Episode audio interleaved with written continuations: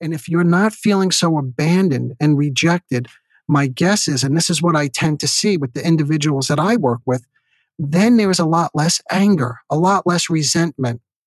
When there's a lot less anger, because remember, anger dysregulates us and we have to get rid of it. So when there's a lot less anger, there's a lot less projection. And you know what projection is, right? For instance, you obviously don't think I have anything of value to contribute. Or, I know you're mad at me.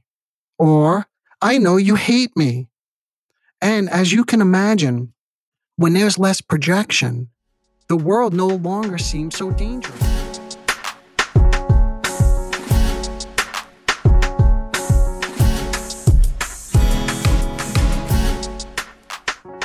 Can we ever truly heal our fragmented selves permanently? It feels very hopeless for me. I just want to try to save everyone else, like I've tried to do my entire life.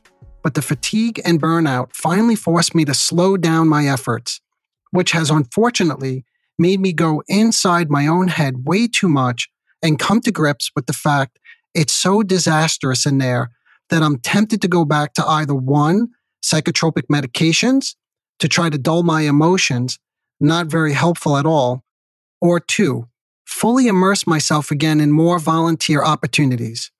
This is a heartfelt question from a listener of the Narcissism Decoder, and in this episode, I want to address it with care and consideration. It is also a very complicated question and story that she shares with us. I believe that breaking down this question can offer valuable insights for anyone susceptible or prone to thinking or living in extremes where there's no middle ground. Everything is all good or all bad, either or. See, either you love me or you're against me. Difference turns into disconnect.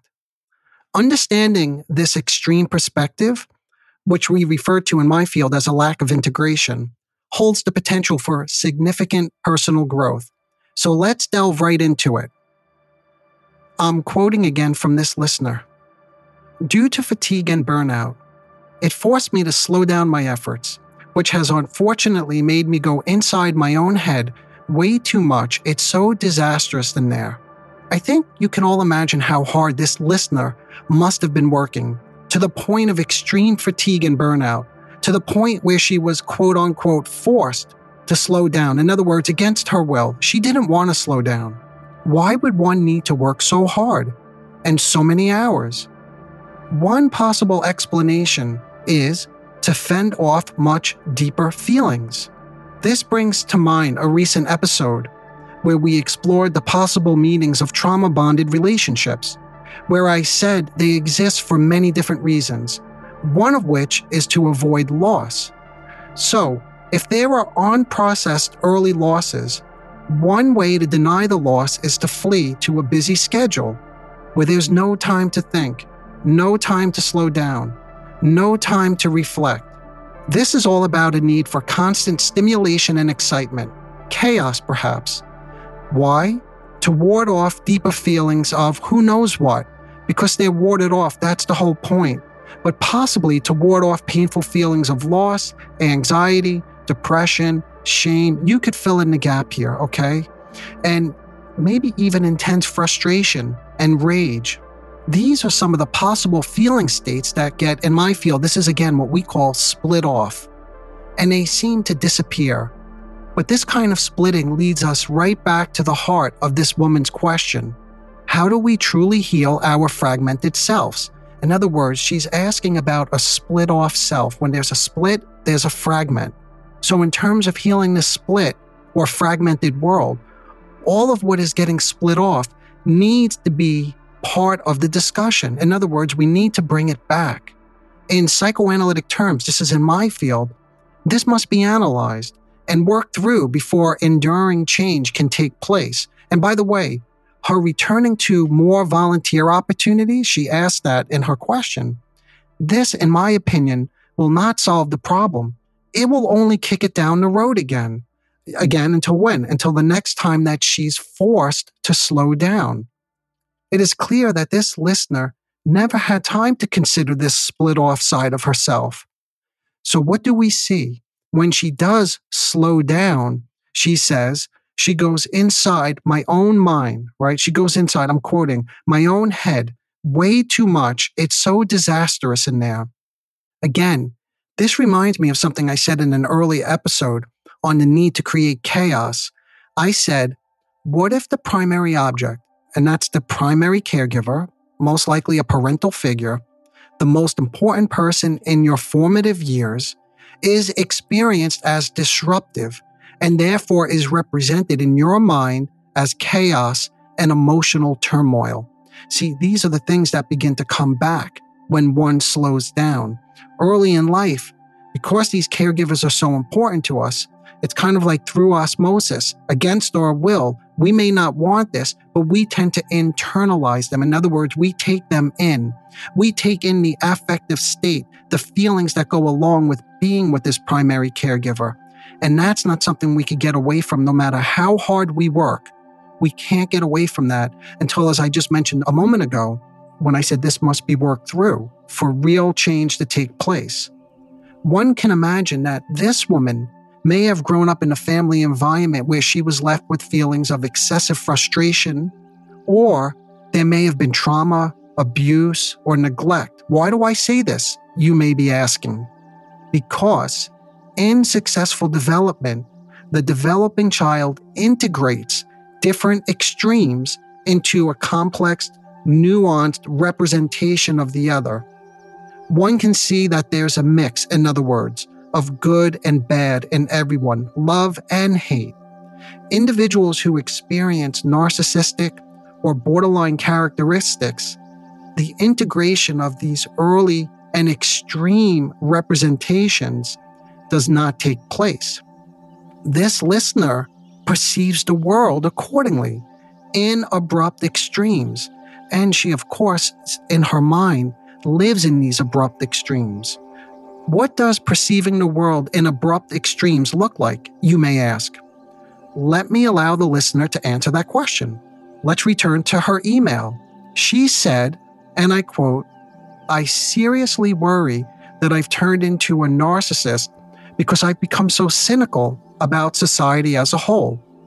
I'll keep trying to focus on the positive, more like I did before I relapse back into what I'm assuming is still a borderline self. Again, in terms of just thinking of tools and techniques of what could be helpful to you or somebody that you may know who lives in these extremes, this black or white world, either or, all or none, right? If focusing on the positive is of value, go for it if you know that works for you. But in my humble opinion, that's not going to lead to a long term sustainable change. Why? Because that is just the other extreme. It's like you're ping ponging from a view of the world as corrupt or dangerous. I don't know what she meant by cynical. To the world as what? I don't know, positive, loving, caring, giving. So this is the ping pong back and forth. So if you just want to think in the positive, it's just negating the negative. It's not the integration that I'm referring to. In my practice and with the individuals that I treat, the goal is to modify and transform this image of the world, to not think about the world as good or bad or positive or negative, but as both a mixture of complicated beings who possess both love and hate, good and bad, if we can oversimplify things like that. But that's where it gets a little more complicated, actually, because we have to keep in mind that it's not one or the other. It's not like these are the good guys and those are the bad guys. This takes us to her first question Can we ever truly heal our fragmented selves permanently? Again, in my opinion, the way that I like to think about this is the goal is integration. If there's a fragment, a split, the goal is to bring that together, to bring these very different views of oneself and others together. What does this integration look like? Here's a very simple example. Recognizing if someone holds a different opinion or perspective, it doesn't imply that they hate you. In other words, they have a different perspective than you understanding that difference does not equate to disconnect is crucial in terms of integration. a departure from the extreme way of thinking where any dissimilarity leads to a total breakdown. You hate me. Let me give a for instance. If a loved one disagrees with certain aspects of your life, such as your choice of occupation, your sexuality, your lifestyle, it doesn't necessarily mean that they are rejecting, I put this in quotes, all of you. In other words, this is a family member who may still be there for you in many other ways. Moving towards a more integrated state of mind enables you to acknowledge and accept differences without assuming complete disconnection. If you consider and recognize that there is not a complete disconnect, which is a form of abandonment, by the way. Like, in other words, if you feel that someone is completely disconnecting from you, we could probably say, I think it's safe to say that could be a form of abandonment. And if you're not feeling so abandoned and rejected, my guess is, and this is what I tend to see with the individuals that I work with, then there is a lot less anger, a lot less resentment. When there's a lot less anger, because remember, anger dysregulates us and we have to get rid of it. So when there's a lot less anger, there's a lot less projection. And you know what projection is, right? For instance, you obviously don't think I have anything of value to contribute. Or, I know you're mad at me. Or, I know you hate me. And as you can imagine, when there's less projection, the world no longer seems so dangerous critical or harmful. In other words, if you're not putting your anger out there on everybody and imagining that everybody is so angry at you, the world becomes a bit safer.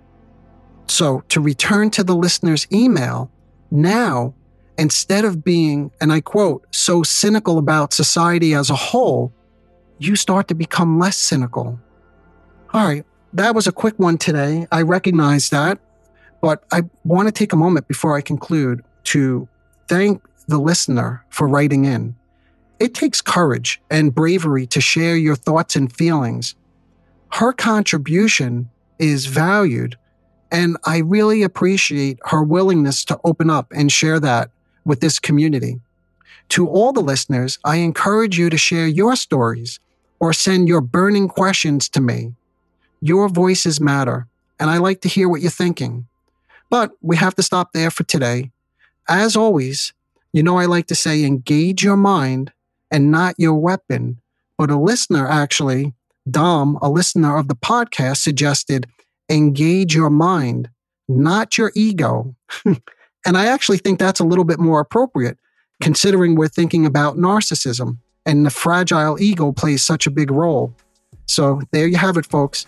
Engage your mind, not your ego. Until next time, bye for now. Disclaimer alert The Narcissism Decoder podcast is provided for general information purposes only. The content presented in this podcast is not intended to diagnose, treat, or cure any psychological condition related to narcissism. The content on this podcast should not be considered a substitute for professional medical advice, diagnosis, or treatment. For specific advice pertaining to narcissism, or any other psychological condition, you could reach me directly. I am an experienced mental health practitioner who is always taking on new patients. If you would just like a consultation, I can do that too.